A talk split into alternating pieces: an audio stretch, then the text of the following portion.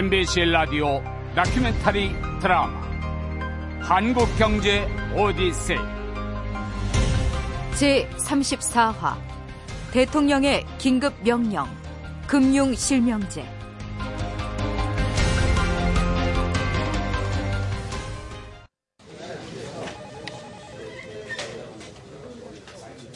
야, 조 기자. 빨리 기자 수요 챙겨서 따라와. 저 오늘 약속 있어요. 아주 잔소리 말고 따라와. 아이씨, 아, 오늘 마감도 간신히 했구만, 진짜. 아니, 뭐해? 안 따라오고. 아유, 정말. 1993년 8월 12일 목요일 신문 기자들이 마감을 겨우 마친 시각 청와대에서 예정에 없던 기자회견 요청이 떨어졌다. 에휴, 청와대면 선배 혼자 갔다 오지. 야, 내가 혼자 가는 게 심심해서 데려간 줄 알아? 아니면 뭐예요? 청와대가 이 시각에 연락해서 기자회견 있다고 한 건 일단 보통 일이 아니라는 거야.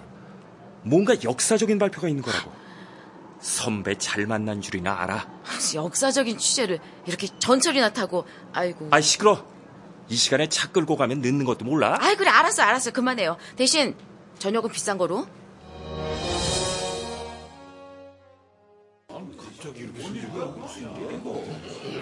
일곱 시 40분 기자회견장인 청와대 춘추관으로 기자들이 모여들었다. 대통령이 이런 기자회견을 요청하는 건 극히 이례적이다. 잠시 후 대통령님께서 나오십니다. 마침내 김영삼 대통령이 단상에 섰다.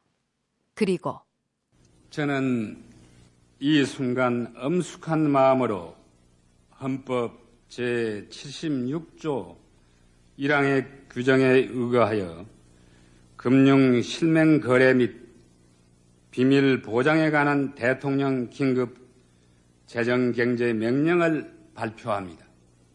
친애하는 국민 여러분, 드디어 우리는 금융 실명제를 실시합니다.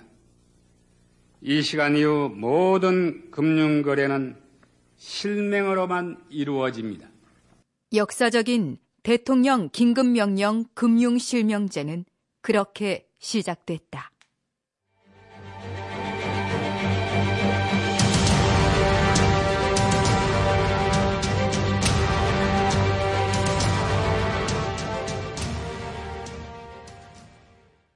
자, 모두들 앉아보 그래. 여보, 아니 그 바쁜 애들은 왜 갑자기 오라고 그래요? 대체 아버지는 이제 아이 너희들만의 아버지가 아니다. 여보, 무슨 말씀을 하시려고? 아하, 참, 그 맹순 씨. 아, 당신 좀 가만히 있으라니까. 이제 대통령에 당선됐으니까. 이제는 나란 일 하는 사람이 됩니다. 그렇다면 너희들도 그에 걸맞는 사람이 돼야지 않겠나 그 말이다. 예. 내가 취임을 하모이 솔선수범을 해야 하는데 그래서 제일 먼저 재산 공개를 할 기다. 예? 아니 당신 아니 그게 정말이에요? 와, 내 몰래 뭐 숨가둔 재산이라도 있나? 우리 집 재산이라곤 뭐 이 집 한 채밖에 더 있어요. 우짜됐든 내부터 투명하게 살기다. 그러니까 내 우리 가족들도 모두가 특별히 몸가짐에 신경 써야 한다. 잘 들어봐라. 중국에서 대만으로 쫓겨난 그 장개석 총통이라고 있지. 그 사람이 부패를 바로잡으려고 본보기로 사본 기 누구였는지 아나? 그 집 며느리였다 카이. 시중에 며느리가 사치한다는 소문이 퍼지니까 장개서이가 우쨌는지 아나. 집을 급습해가 수색을 시킨 기라. 그랬더니 막 실제로 엄청난 양의 보석이 나왔다는 거이가. 그하고 나서 장개석이 며느리를 불러 식사를 하는데 이게 마지막 식사라면서 상자 하나를 건네기래. 그래. 그 속에 뭐가 들어있었는지 알아? 건총인기라, 건총. 이 섬뜩한 야사는 1993년 새해 벽도 김영삼 당시 대통령 당선자 집에서 흘러나온 얘기입니다. 실제로 김영삼 대통령은 취임 이틀 뒤인 2월 27일 본인의 재산 18억여 원과 함께 청와대 인사들의 재산까지 전격 공개합니다. 그리고 3월 4일 취임 후 처음으로 열린 청와대 출입기자 간담회에서 이렇게 말합니다. 당선 2개월이 지난 지금까지 나는 경제인으로부터 단 일전의 돈도 받지 않았습니다. 앞으로 5년간 누구도 나에게 돈을 줄 생각을 하지 말라는 겁니다. 추석이라고 해서 떡값이 아니라 차 한 잔 값도 받지 않을 겁니다. 정경유착의 고리를 끊겠다는 혁명적 발언이었죠. 그는 기본적으로 우리나라가 너무 부패했다고 단정하는 편이었습니다. 그래서 모든 수단을 다해서라도 부패를 되려내야 한다는 의지를 보였죠. 한국 병을 치유하겠다는 포부를 품은 것입니다. 그리고 검은 돈으로 엮인 부패의 사슬을 끊기 위해서 반드시 해야겠다고 생각한 것이 바로 금융 실명제였습니다.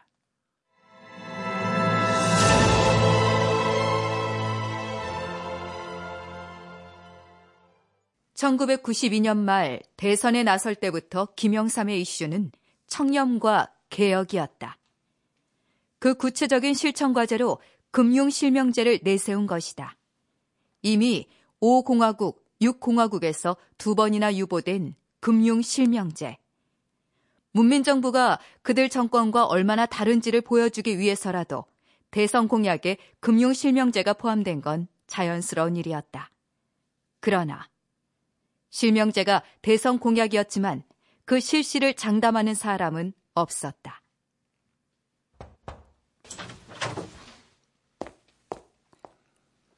부총리님, 어, 업무 보고 준비됐습니다. 어서 들어와요, 김 박사. 김영삼 대통령 취임식 일주일쯤 뒤 대통령 업무 보고를 준비 중인 이경식 경제부 총리의 방에 들른 사람은 KDI, 즉 한국개발연구원의 김준일 연구위원이었다. 금융실명제요? 대통령께서 연일 개혁에 관련된 말씀을 하시는데 금융실명제도 같이 거론이 됐으면 해서요. 그건 김 박사 말이 맞아요. 어차피 대선 공약이었잖아요. 그런데 사람 일이 어디 들어갈 때 다르고 나올 때 다르다고 정권 초기에 안 하면 시간이 갈수록 안주하게 될 수도 있지 않겠습니까? 그것도 맞는 말이고. 그래, 김 박사가 생각하는 타이밍은 언제예요? 빠를수록 좋습니다. 반대 의견도 있을 텐데. 물론입니다. 하지만 얼마든지 실명제를 할 수 있는 여건인데도 많은 사람들이 그 충격을 너무 과대 포장하고 있다는 생각이 듭니다. 신경제 100일 계획을 밀어붙이는 사람들 얘긴가? 그렇죠. 그쪽에서 보기엔 지금 정권 교체기니까 경기 부양에 전력을 다해도 모자랄 판이고 금융 실명제는 찬물을 끼얹는 격이니까요. 만약에 실명제를 실시한다면 절차는 전격적으로 실시하되 중소기업 피해를 줄이려면 실명제에 앞서 금리 자유화를 먼저 단행해야겠죠. 금리 자유화 이게 문제야. 신경제 100일 계획팀은 금융 계획은 나중이라고 밀어놓으려고만 하는데 아무튼 두고 봅시다. 저, 김 박사 계속해서 실명제 실시 문제에 관심을 좀 가져주세요. 알겠습니다, 부총리님. 아, 아, 그리고 잘 알겠지만 이거 철저히 비밀로 해야 합니다. 당연하죠, 부총리님. 김영삼 대통령의 정치 인생은 늘 전공법이었습니다. 그러나 아무리 그렇다 하더라도 지난 반세기 동안 굳어져온 금융거래의 음성적 관행을 완전히 탈바꿈시키는 일을 쉽게 결심할 수는 없었죠. 그래서 정권 출범 초부터 실명제를 한다, 안 한다, 곧 실시한다, 또는 내년 이후로 미룬다는 식으로 온갖 추측이 난무하고 있었습니다. 대통령 김영삼도 임기 중 실시한다는 방침만 되풀이할 뿐 구체적 실행에는 옮기지 못하고 있었습니다.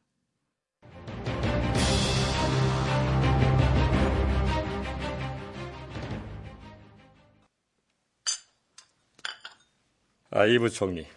예, 그 요즘 경기 회복 속도가 어때? 예, 이 다소 늦어지고는 있지만 국내 상황보다는 세계 경제 여건이 원인입니다. 잘 풀릴 것 같습니다. 에, 언론에서는 그 정부의 지나친 사정활동 때문에 경제가 크게 위축됐다는 식으로 나오던데. 아, 실제로도 그런가? 이 정권 초기에 나타나는 현상일 뿐입니다. 아무래도 몸을 사리고 싶어 하니까요. 1993년 6월 29일 매주 화요일에 이루어지는 대통령과 이경식 경제부총리의 독대 자리. 이른바 정례 독대는 유난히 보안을 좋아하는 김 대통령의 방식이었다. 심지어 비서실장이나 담당 수석조차 배석하지 않는 말 그대로 독대였다. 특별한 것 없이 최근 경제 동향을 중심으로 보고하는 자리에서 이경식 부총리가 실명제 얘기를 꺼냈다. 저, 그런데 각하 실명제는 어떻게 하실 생각이십니까? 실명제 해야지. 그런데 아 이거 어떻게 해야 좋을까 참말로 아무한테나 터놓고 얘기도 못 하겠고 하기는 해야겠는데 참 큰 고민.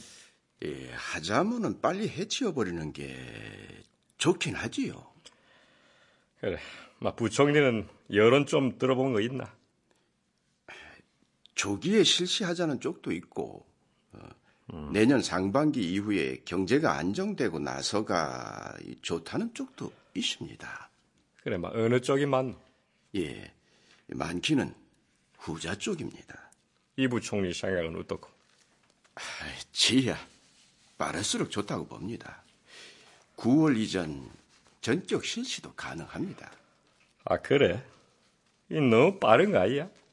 저 각하 8월 말까지 실명제를 해치워야 하는 이유는 이렇습니다.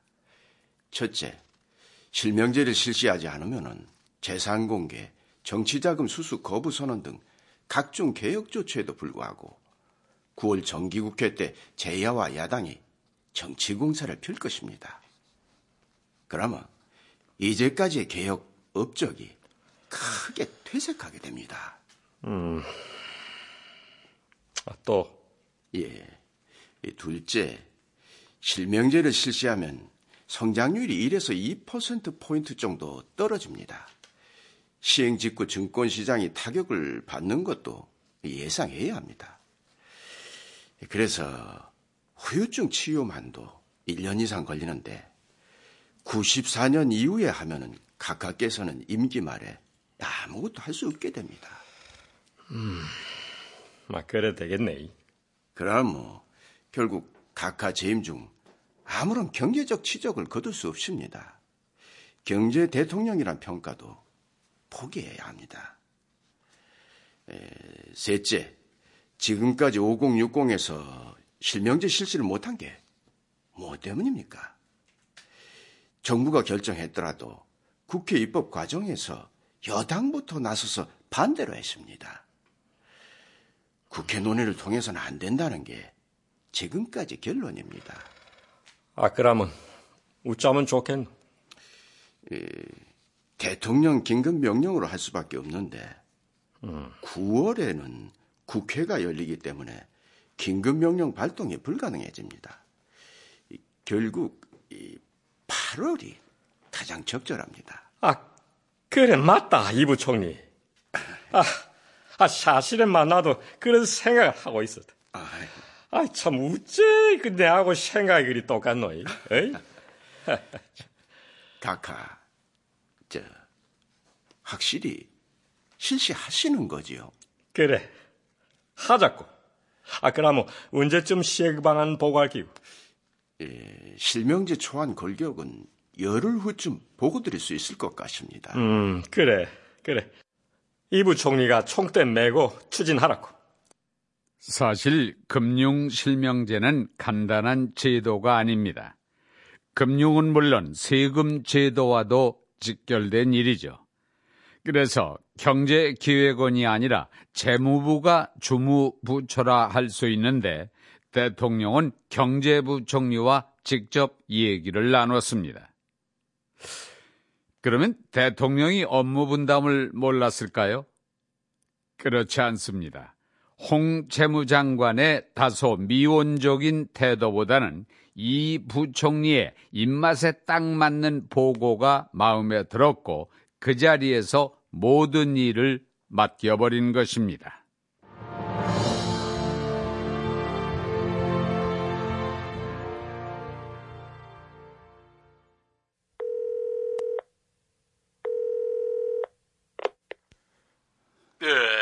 양수길입니다. 네, 경제부총리요. 양자문관. 아유, 어쩐 일이십니까, 부총리님? 지금 바로 내 방으로 좀 와줘요. 다시 6월 29일 대통령과 독대를 통해 금융실명제 추진 특명을 받은 이경식 부총리가 집무실에 돌아오자마자 자문관 양수길 박사를 불렀다. 양 박사, 예. 내 지금 청와대에서 나온 길이요. 이제부터 금융실명제를 준비해야겠소. 금융 실명제요. 아, 드디어 시작되는군요. 시기는 언제입니까? 예, 긴급 명령으로 8월 말 이전입니다. 그렇군요.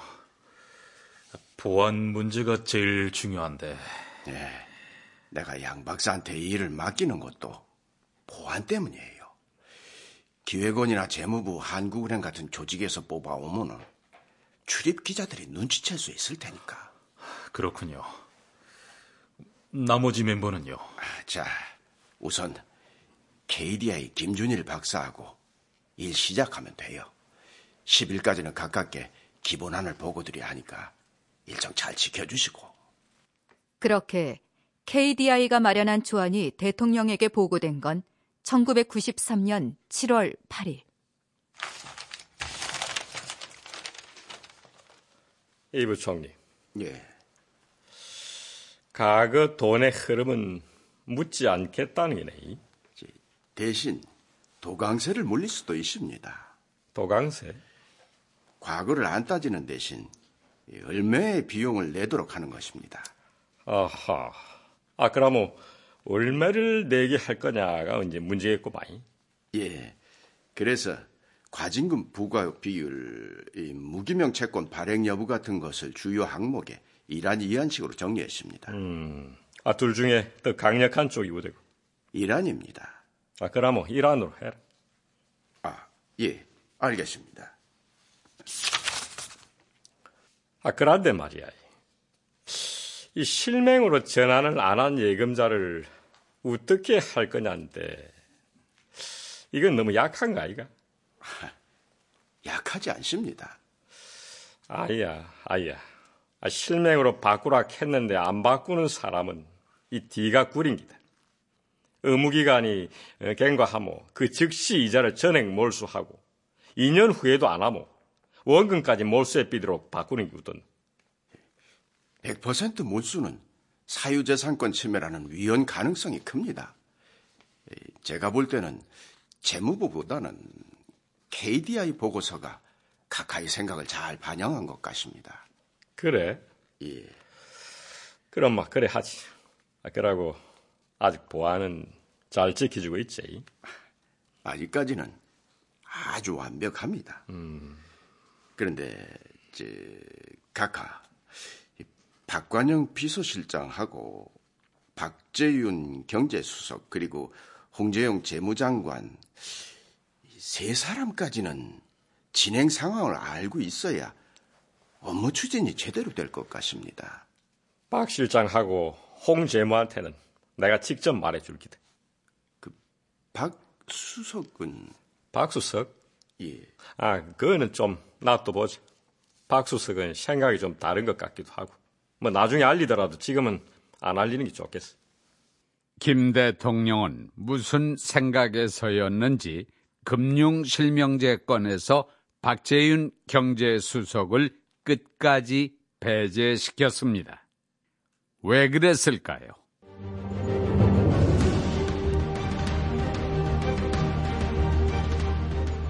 MBC KDI 공동기획 다큐멘터리 드라마 한국경제 오디세이 잠시 후 제34화 대통령의 긴급명령 금융실명제 2부가 이어집니다.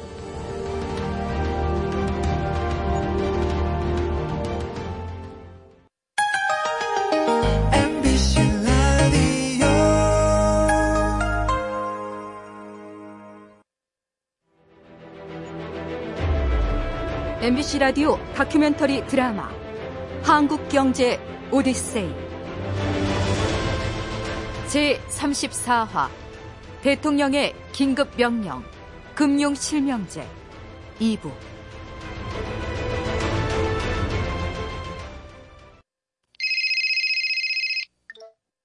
여보세요? 접니다, 선배님. 지금 어디 계십니까? 홍재영 재무부 장관에게 전화를 걸어온 사람은 경제수석 박재윤이었다. 선배님. 박수석? 이 사람이 혹시 우리가 작업하는 걸 알고 있는 거 아닌가? 여보세요, 선배님. 지금 통화 곤란하십니까? 아, 아 아니에요. 아, 네. 어, 어쩐 일이에요? 아, 사무실에 전화를 드렸는데 안 받으셔서 예, 핸드폰으로 전화 드렸습니다. 아, 우리 요새 너무 격조한 거 아닙니까? 아, 뵙고 식사도 좀 하고 그러시죠? 어, 특별한 일은 없으시고? 예, 없습니다. 과찬에만 계시지 말고 언제 한번 넘어오십시오. 식사 대접 잘 한번 해보겠습니다. 그럽시다. 고맙소, 박수석. 당시 박재윤 경제수석은 신경제 5개년 계획에 몰입해 있었는데 중환자가 대수술을 받으려면 우선 몸부터 추슬러야 한다는 비유로 실명제 같은 대개혁은 경기 회복이 선행돼야 한다는 주장을 폈죠. 이른바 외과 수술론입니다. 그런 배경 때문에 대통령도 실명제에 유보적이던 박수석에게 거사를 맡기고 싶지는 않았던 것으로 보입니다.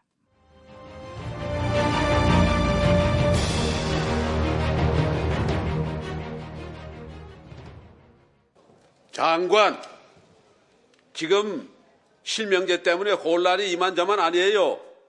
도대체 언제 할 겁니까? 철저하게 보안이 지켜지는 가운데 금융실명제 준비는 착착 진행되고 있었지만 여전히 바깥 세상에서는 그 실시 여부가 오리무중이었다. 1993년 7월 초순 국회 재무위원회에서는 금융실명제 실시 시기를 두고 장시간의 설전이 이어지기도 했다. 국회의원들 앞에 불려나온 사람은 홍재영 재무부 장관이었다. 금융실명제 실시는 아직 확정된 일정이 없습니다만 가급적 조기에 실시할 예정입니다.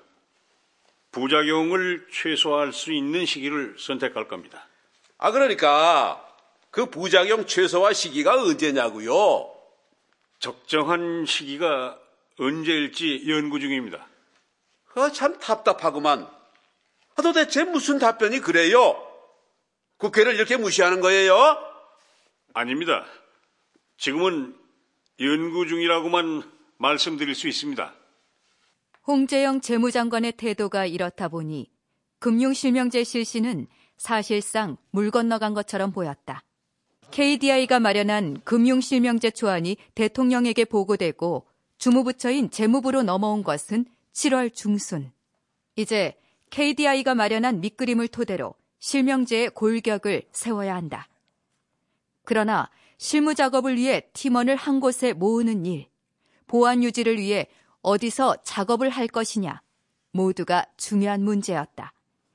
이경식 부총리와 홍재영 재무장관이 머리를 맞댔다. 부총리님, 직위본부는 정해졌나요?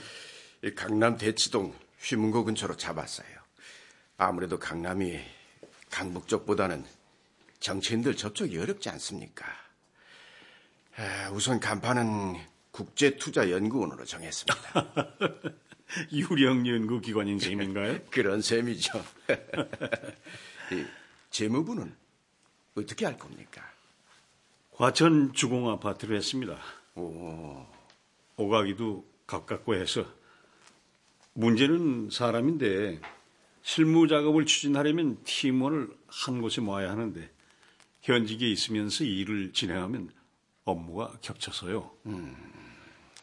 그럼 실명제 준비가 늦어질 수 있고 보안 유지도 어려울 겁니다. 에, 그냥 확 보내버리세요. 그리고 10일쯤 뒤 재무부 세제실의 한 사무실. 국장님, 저 해외 출장 떨어졌습니다. 출장? 예. 제 업무는 다른 과장한테 인수인계했습니다. 근데 꽤 장기 출장입니다. 아마 40일 정도 되는 것 같습니다. 선진국의 금융실명제 사례 조사라나 뭐라나. 그래? 나던데? 예? 국장님도요? 9월 정기국회를 앞두고 세제 개편 작업이 한창일 때였습니다. 그런 상황에서 재무부 세제실 직원을 빼낸다는 건 그보다 더 중요한 일을 한다는 걸 공개하는 것과 마찬가지였죠. 그래서 나온 방안이 해외 출장이었는데 세제실장 김용진을 비롯한 4명이었습니다. 실명제 연구를 위해 출장을 떠난다니 이쯤 되면 누가 봐도 실명제 실시 시기는 빨라야 94년 이후였습니다. 이봐, 백사무관. 예. 몇 시발 비행기지? 어, 아, 국장님, 좀 모르겠습니다. 어, 가보면 알겠죠. 아, 나 원 참. 이런 출장은 처음이네. 하, 참. 그 공항 도착하려면 멀었나? 아, 예. 시간이 걸리니까 그새 눈 좀 붙이시죠. 도착하면 깨워드리겠습니다. 아, 그래. 그게 좋겠구만.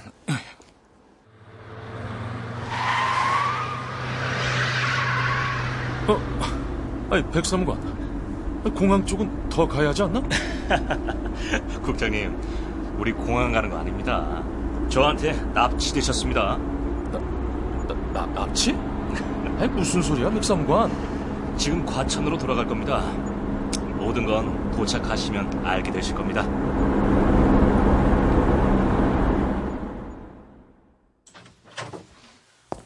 어, 어서 오게, 임국자. 아, 아 실장님.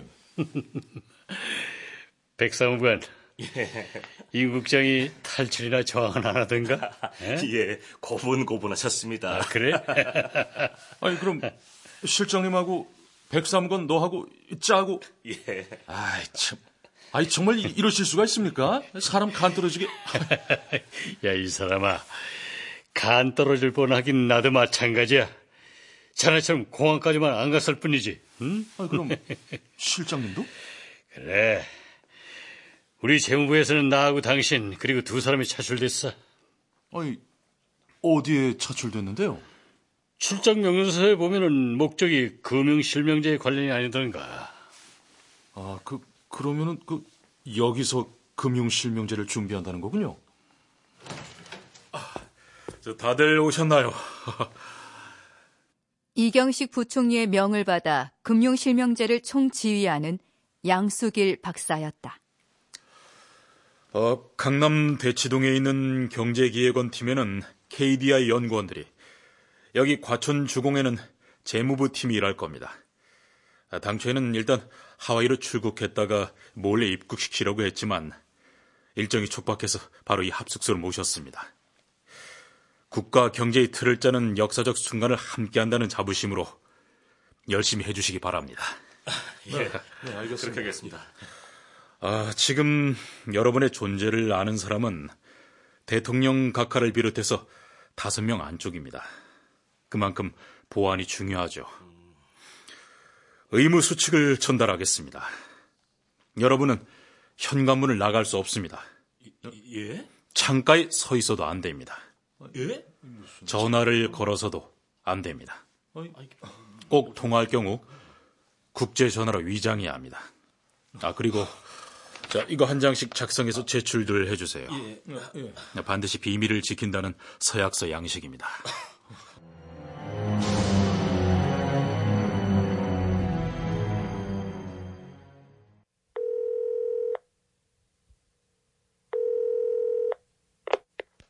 여보세요? 아, 여보. 나야, 나, 나. 잘 들려? 8월 초 재무부 임지순 세제실 국장이 과천 주공아파트 아지트에서 부인에게 전화를 걸었다. 어떻게 된 거예요? 도착하자마자 연락을 하셔야지.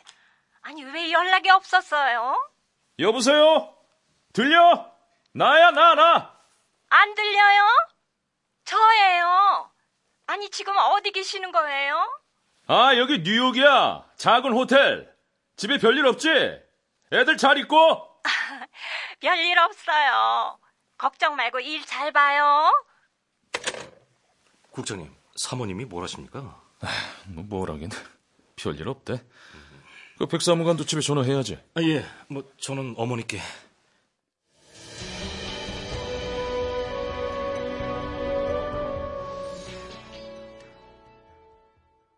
그렇게 금융 실명제를 차근차근 준비할 당시 한편에서는 정치권에 대한 사정이 이루어짐과 동시에 신경제 5개년 계획 추진으로 시끄러울 때였습니다. 박재윤 수석이 신경제를 강력하게 이끌어가고 있었는데 그때 신경제가 추구하는 것이 금융실명제의 목적과는 부합되지 않았죠. 그래서 이런 일도 생깁니다. 어, 박수석, 어서 온나. 1993년 8월 초순, 박재윤 경제수석이 김 대통령과 독대했다. 이날 유난히 박수석의 보고서 파일이 두꺼워 보였다. 아이, 박수석, 아이, 뭐고? 어, 예, 카카. 금융실명제 실시 방안 보고서입니다. 그, 그, 금융실명제? 아이, 뭐고, 이거. 아, 참, 이거. 이경식 부총리가 이거 또 주책 없이 뭐 비밀 흘린 거 아이가, 이거. 우선 시행 시기는 94년으로 미루고, 그 전에 금리 자유화부터 실시하는 게 좋을 것 같습니다. 아, 아, 이거 봐라. 아, 이건 또 뭔 소리고. 아, 아, 이 박수석은 지금 추진된 일을 전혀 모르는 게 확실하고만. 카카의 허락만 계시면은. 아, 봐라. 박수석. 예, 카카. 아, 지금은 신경제에 집중할 때 아이가? 응? 막 오해 소지가 있으니까 이 보고서는 전부 파기하는 게 좋겠다.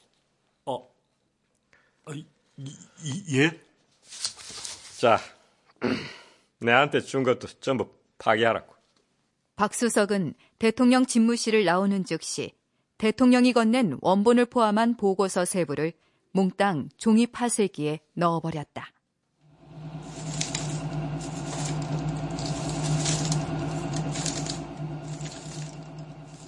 그렇게 겹겹이 보안과 보안이 지켜지는 가운데 1993년 8월로 접어들면서 김영삼 대통령에게 좀 더 구체적인 실명 제안이 보고되고 있었다.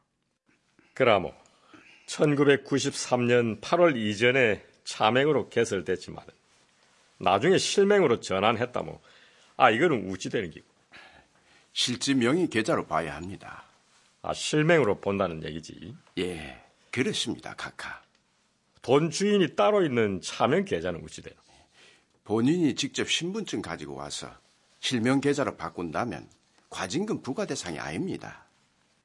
그렇게 몇 가지를 묻던 김영삼 대통령이 국회의원 김모 씨의 이름을 거론했는데 그는 민자당에 있다가 92년 대선 때 다른 후보의 선거 캠프로 간 정치인이었다.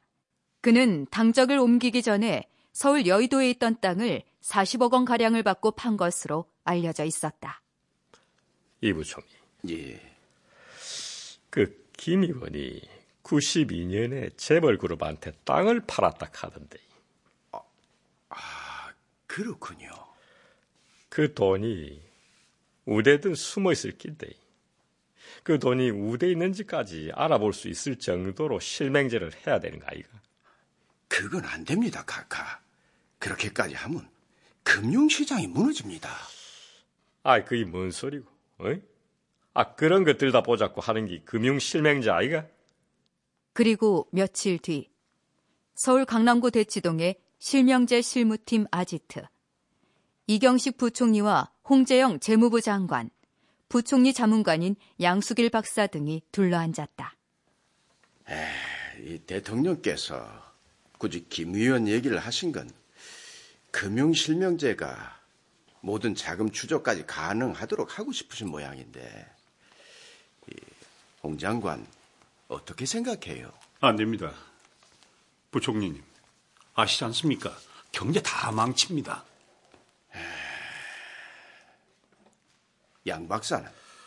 홍 장관님과 같은 생각입니다. 음, 실명제는 과거의 비리를 기어 벌을 주자는 게 아니지 않습니까? 그야 그렇지. 기본적으로 금융시장 정상화의 문제고 공평 과세의 문제라는 인식을 대통령 각하께 꼭 심어드려야 합니다. 아, 각하께서 실명제를 잘못 이해하고 계신 것 같습니다. 하나의 경제 제도일 뿐인데 너무 정치적으로 보시는 것 같아요. 맞습니다. 사정이나 사회 정의 차원에서 처단의 대상으로 보시는 것 같습니다. 금융 실명제의 핵심은 첫째, 금융 거래를 실명으로 한다는 것이고, 둘째, 금융 소득에 대해서는 합산해서 종합 과세를 한다는 것이었습니다. 그런데 김영삼 대통령은 어쩌면 금융 실명제라는 수단을 통해서 더 큰 목표를 이루고 싶었는지도 모르겠습니다. 어쨌든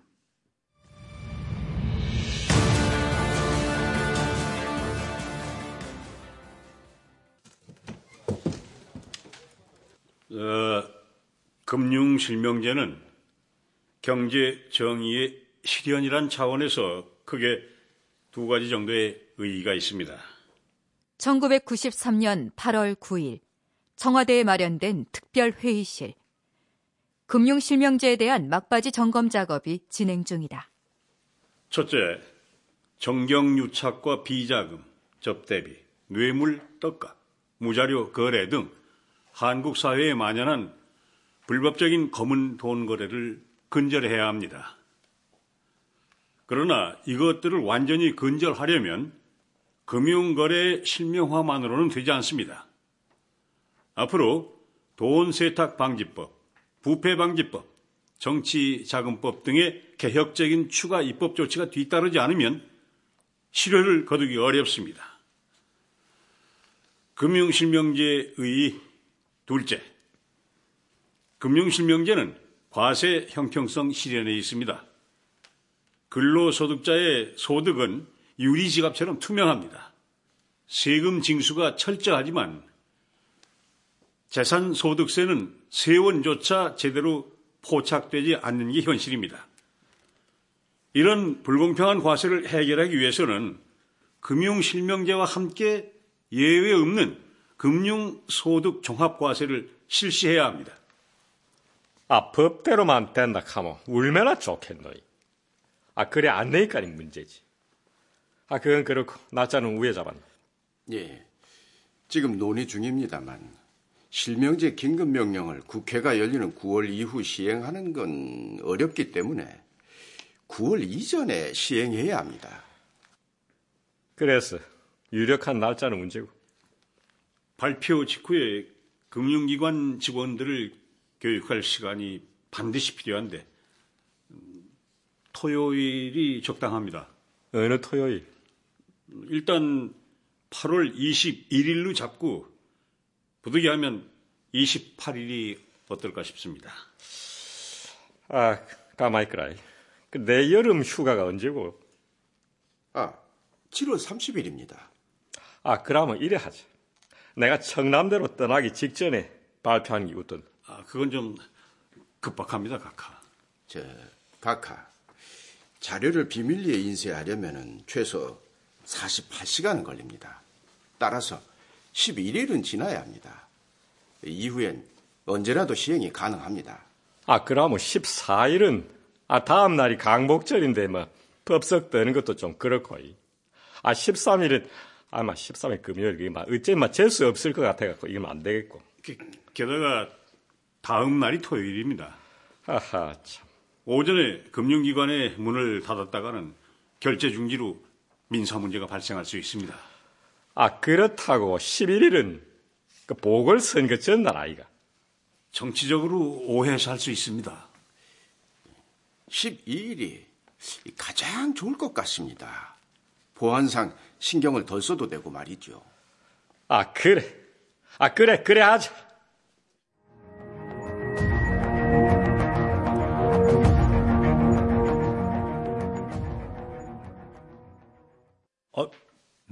뭐, 뭐라고요?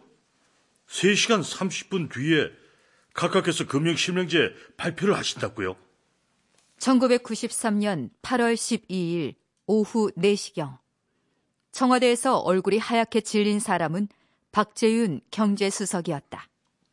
부총리님, 아, 제가 경제수석입니다. 알아요, 알아. 박수석. 하지만 이번 일은 대통령께서 워낙 보안을 챙기셨어요. 그나마 다른 수석들은 한 시간 뒤에나 전갈이 갈 겁니다. 그나마 다른 사람보다 한 시간 먼저 알게 됐으니 위안을 삼으라는 거군요. 자, 자, 아, 춘추관으로 가서 각각 담화문 발표 상황 좀 체크합시다. 아, 알겠습니다.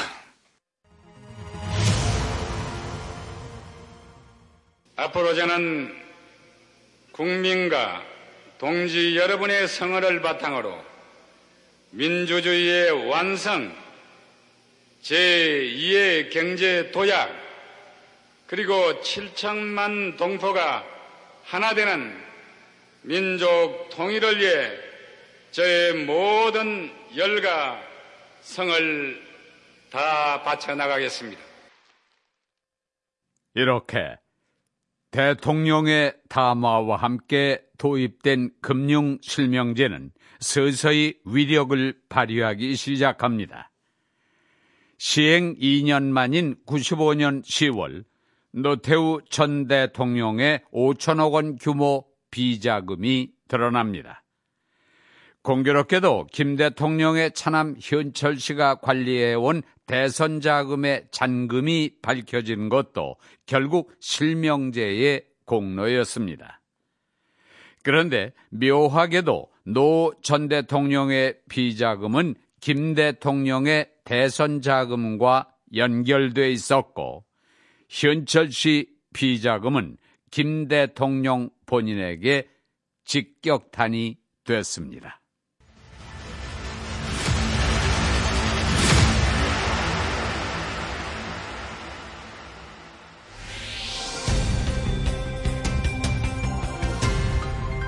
MBC KDI 공동 기획 다큐멘터리 드라마 한국 경제 오디세이.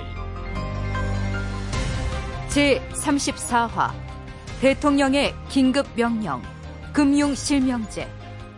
극본 조수연 기술 이선택 음악 효과 차석호 연출 이순곤 신성훈